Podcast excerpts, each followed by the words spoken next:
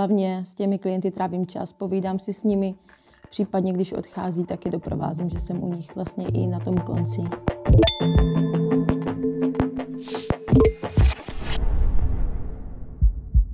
Ahoj, vítám vás u dalšího dílu pod Caritástu. Moje jméno je Terka a mým dnešním hostem je Lucka Pacáková. Ahoj, Luci. Ahoj, tedy. Je super, že jsi přijala pozvání. Eh, já jsem se tě pozvala kvůli tomu, že jsi vlastně absolventkou Caritas. A jelikož jsme byli že jo, spolužičky, tak tě trošku znám, nicméně naši posluchači tě nejspíš neznají. Tak se tě chci na úvod zeptat, eh, co jsi vlastně studovala za obor a kdy jsi školu absolvovala? Já jsem studovala charitativní a sociální práci a absolvovala jsem, jestli si dobře pamatuju, ještě v roce 2020. Jo, asi to tak bude, taky teď nad tím přemýšlím. Už mi to přijde, jako, že to je strašně dávno. Ty patříš mezi ty studenty, co vlastně šli po ukončení Caritas rovnou do práce, ale zároveň u toho dálkově studuješ. Mm-hmm. Tak možná, kde aktuálně pracuješ a potom, co studuješ a kde? Dobře, já aktuálně pracuji v hospici na Svatém Kopečku jako sociální pracovnice a do toho jsem šla ještě vlastně hnedka po Caritas studovat dálkově do Brna na Masarykovu univerzitu, obor sociální práce, zaměření mikroporadenství. Uh-huh. Jak se ti to daří skloubit takhle, ty vlastně tu práci a to studium, když začneme tady tím?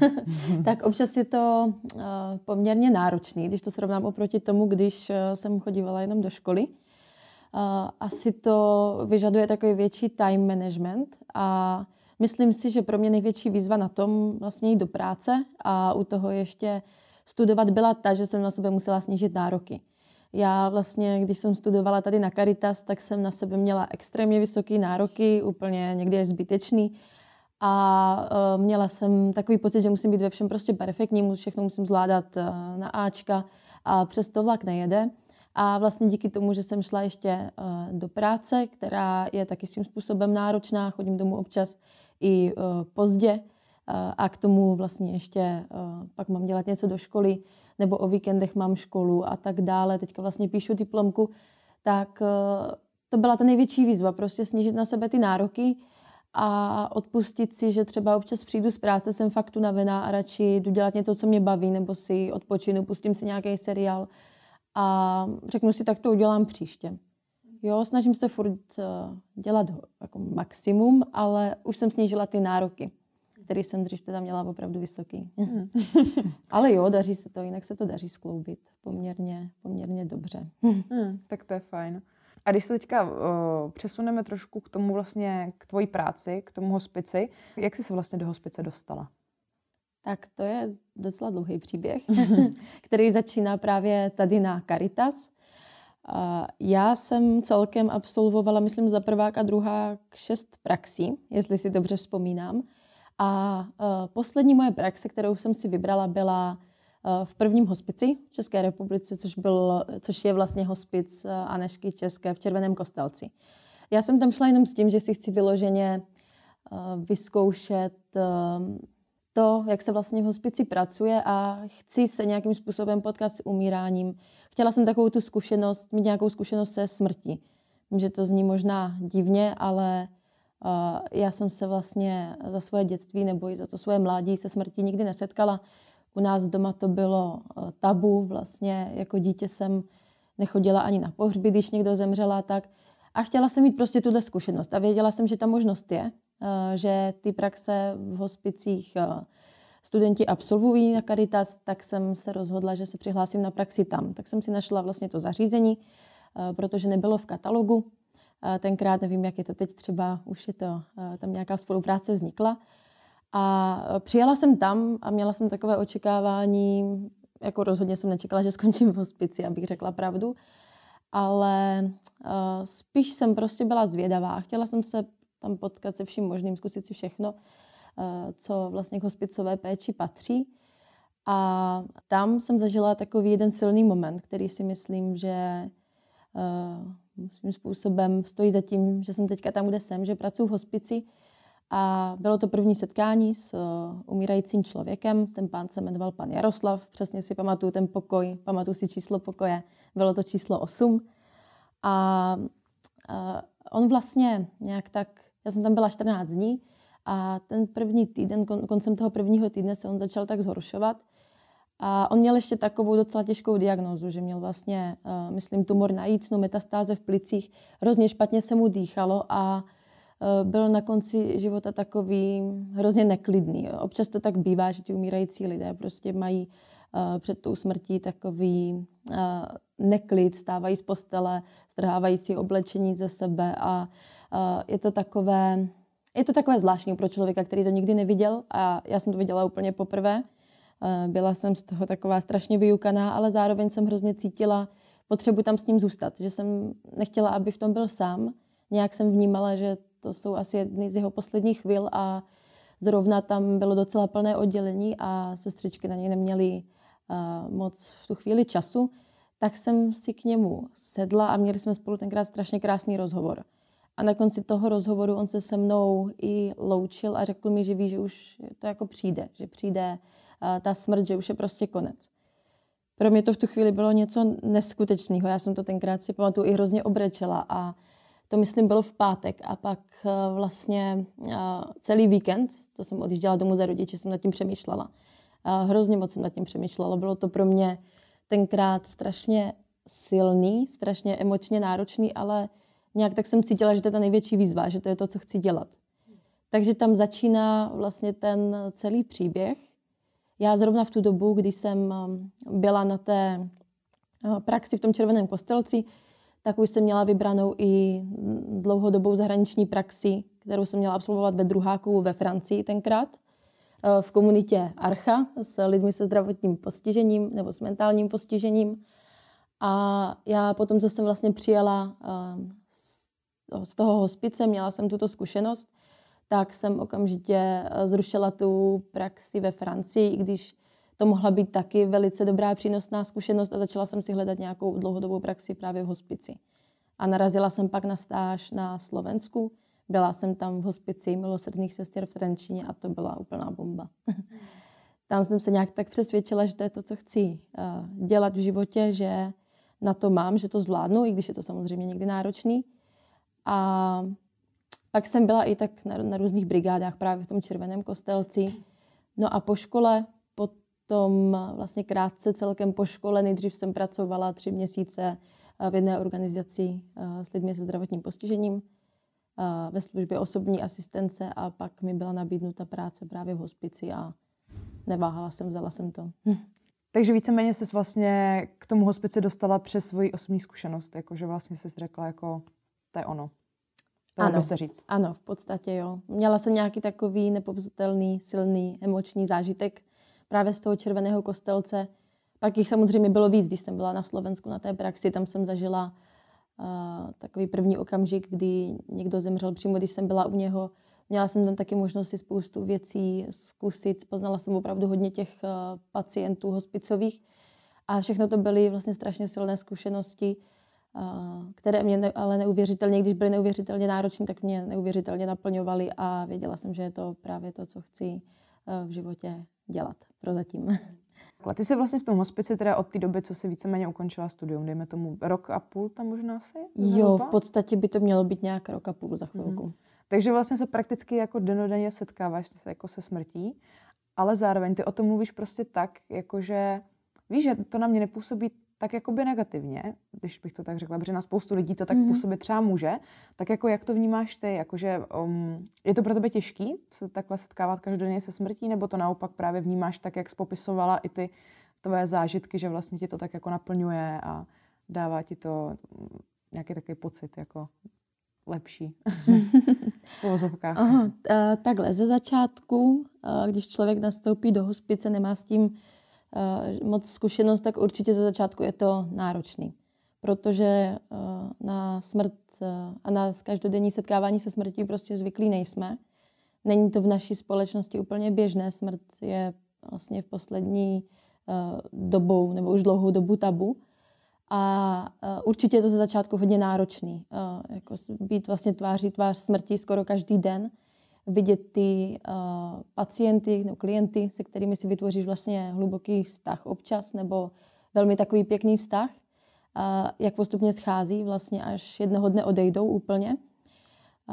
Zároveň si myslím, že to chce čas, protože časem, ať člověk chce nebo ne, tak když v tom hospici pracuje, tak si na tu smrt aspoň částečně zvykne. Nikdy si nezvykneš úplně. Občas tě něco samozřejmě zamrzí odchod nějakého člověka, ne, nebo tak. Není to vždycky, není to prostě vždycky úplně jednoduchý, ale prostě dá se na to, dá se na to si myslím zvyknout. Jo. Mm. No a tak co je vlastně tvoje konkrétní role v tom hospici? Co vlastně ty tam jakoby děláš? Tak, já jako sociální pracovník mám, myslím, těch rolí nebo uh, tu náplň práce poměrně uh, rozsáhlou. Uh, my to vlastně máme rozdělené s kolegyní. My jsme tam dvě jako sociální pracovnice a moje kolegyně je vlastně spíš v kanceláři, hodně je na telefonu, zajišťuje vlastně uh, přijímání nových klientů, hodně volá se zájemci, právě s eh, rodinami, které potřebují umístit třeba svého blízkého eh, někde do, eh, právě do nějakého zařízení, nevědí si rady, pečují doma a tak dále. Tak to má na starosti hlavně ta kolegyně, ale ona dělá i spoustu dalších věcí, různé statistiky, tabulky, ale ta komunikace s těmi zájemci a i s těmi zdravotnickými zařízeními, Eh, různými sociálními službami je opravdu hodně časově náročná. Ono se to nezdá, ale těch zájemců volá celá řada. A taky máme vyzkoušené, že ten první kontakt vlastně s, tě, s tou rodinou nebo i s tím samotným zájemcem, někdy volají samotní klienti, když jsou ještě dobří, že, že chtějí umístění k nám do hospice, tak je to strašně důležité, tenhle ten první kontakt, protože když se dobře udělá ten první kontakt, když se předají ty potřebné informace, tak pak je i ten celkový uh, nástup takový snažší, vyvarujeme se nějakým problémům, nedorozuměním. Takže ona dělá hlavně tohle a spoustu ještě dalších věcí, o kterých možná nikdy ani, ani nevím, ale má to fakt taky časově náročné. Já pokud tam není, tak ji musím umět zastoupit, takže je to práce, kterou dělám taky. Uh, co se pak týče konkrétně mě, a je mojí náplně práce, tak ta spočívá hlavně v tom, že já jsem s těmi klienty vlastně po dobu toho pobytu. Já se s nimi většinou poprvé setkávám, když s nimi jdu sepsat smlouvu nebo uzavřít smlouvu, kterou předtím vyhotovím, pak přijdu na ten pokoj, seznamuju vlastně toho klienta s tím, jak to v hospici chodí, s obsahem té smlouvy a rovnou s ním navazuji i ten trošku přátelštější kontakt, eh, kdy mu vlastně říkám, že za ním, jestli má zájem, abych se za ním třeba přišla podívat a že se ještě určitě uvidíme v průběhu eh, toho pobytu, ať se na mě kdykoliv eh, obrací, když bude něco potřebovat. A pak buď podstatě dělám takzvané aktivizace, protože eh, je to vlastně taky jedna z náplní mé práce, dělat aktivizaci s klienty, která v hospici spočívá vlastně převážně v tom, že eh, s těmi klienty trávím čas a povídám si s nimi. Možná, když se řekne aktivizace, tak si někdo představí nějaké uh, hodně výtvarné aktivity nebo i nějaké trochu pohybové aktivity, skupinové aktivity, tréninky paměti, ale Neříkám, že to vůbec nedělám, určitě uh, taky. Občas se najde klient takový hodně aktivní, u kterého to využiju, ale hlavně s těmi klienty trávím čas, povídám si s nimi, případně když odchází, tak je doprovázím, že jsem u nich vlastně i na tom konci, když to zrovna tak vyjde, že jsem i v práci. Uh, tak to je velká část náplně mé práce. Samozřejmě tam je pak nějaké poradenství, takové i praktické záležitosti, co ti klienti řeší, chtějí sepsat závěť Teďka jsme řešili, pán chtěl ukončit živnost nebo chtějí ověřit podpis, tak to pak domlouváme s kolegyní. A je toho strašně moc a musíme prostě umět reagovat na ty aktuální potřeby těch klientů, protože často se stane, že přijde klient, který řeší zase něco nového, s čím jsem se ještě nesetkala a nevím, jak se to řeší, tak si o to musím třeba něco trochu pozjišťovat a tak. Takže je to hodně taková pestrá práce a struč, stručně řečeno, protože mám pocit, že sociální práce ze všech těch profesí, s kterými se setkáváme v hospici, je taková nejhůře definovatelná, nebo asi všichni vědí, co dělá lékař, co dělá zdravotní sestra, ale sociální pracovník to občas se setkávám s tím, že tak jako nikdo neví. A nevím, jestli to vůbec je možné i přesně vědět. ale stručně bych řekla, že je to vlastně taková práce, která nespadá do kompetencí těch jiných profesí. A samozřejmě i my máme nějaké své odborné kompetence, které vlastně vyplývají z toho, co jsme studovali z našeho vzdělání. Jo, jo. No. co ti to pomáhá to zvládat? Jakože myslím třeba jak právě relaxuješ, nebo jak tak nějak nabíráš síly vlastně na tu práci, co děláš tak ve volném čase? Mm-hmm. Tak uh, myslím si, že co je takový hodně důležitý, jak člověk opustí dveře toho zaměstnání, tak uh, už nad tím prostě nepřemýšlet. A dá se to naučit. Není to snadné, ale dá se to naučit. To si myslím, že je takový základ uh, oddělit si to, je to takové kliše, oddělit profesní a osobní život, ale Uh, není to úplně auto, automatické, že to každý takhle dělá. Prostě opustím dveře zaměstnání, jedu domů a už řeším nějaké uh, své osobní věci, třeba co uvařím na další den k obědu, nebo co budu odpoledne dělat. Takže je důležité zaprvé to oddělit a pak mít určitě nějaké takové činnosti, které člověka baví, naplňují, uh, kdy se vlastně musí soustředit na něco jiného, než je právě ta práce. Musíš přemýšlet na něčím jiným, něco tvořit. Mě v tomhle skvěle pomáhá třeba vaření. Já poslední dobou strašně ráda vařím, peču, tvořím v kuchyni. A je to právě, uh, je to právě ono, že člověk něco tvoří, nad něčím přemýšlí, máš prostor vlastně být kreativní v té kuchyni, vymýšlet nové věci a soustředíš se prostě na něco jiného, než uh, třeba na tu práci. Nebo jsem začala chodit teďka, říkám v uvozovkách na stará kolena, tancovat. Jo, chodím uh, vlastně na současný tanec, když jsem v životě netancovala. Je to asi občas randa mě pozorovat, ale mě to hrozně pomáhá taky, protože přemýšlím nad těmi tanečními kroky, nad tím vlastně, co mám zrovna tancovat, nepřemýšlím vůbec nad ničím jiným, hrozně si tam odpočinu. A já odpočívám spíš tak aktivně, no. Já jsem taková akční, že pořád musím něco, něco dělat a strašně špatně se mi odpočívá pasivně, i když už jsem se to taky naučila. Už jsem lepší. v tom. Ale jo, to je důležitý. Prostě ve zkratce nepřemýšlet nad prací a mimo pracovní dobu, což je takové kliše, setkáváme se s tím fakt, jako říkají to všichni, ale není to vůbec automatický. Mít nějaký ty aktivity a možná pak mít i lidi kolem sebe, eh, kteří ti zvednou náladu. A ještě mám takovou poslední otázku. Na závěr se vrátíme jako ke studiu na Caritas a chtěla bych se tě zeptat, jestli, eh, kdybys měla možnost jít studovat Caritas znova, projít si znovu ty tři roky, jestli bys do toho šla znovu. Tak, eh, kdybych zase stála eh, vlastně před tím rozhodnutím, kdy bych byla na střední škole a uvažovala bych, co dál, tak bych vůbec neuvažovala, určitě bych šla zase na Caritas. Já si myslím, že je to naprosto skvělá škola, která fakt člověka do velké míry připraví na to budoucí povolání.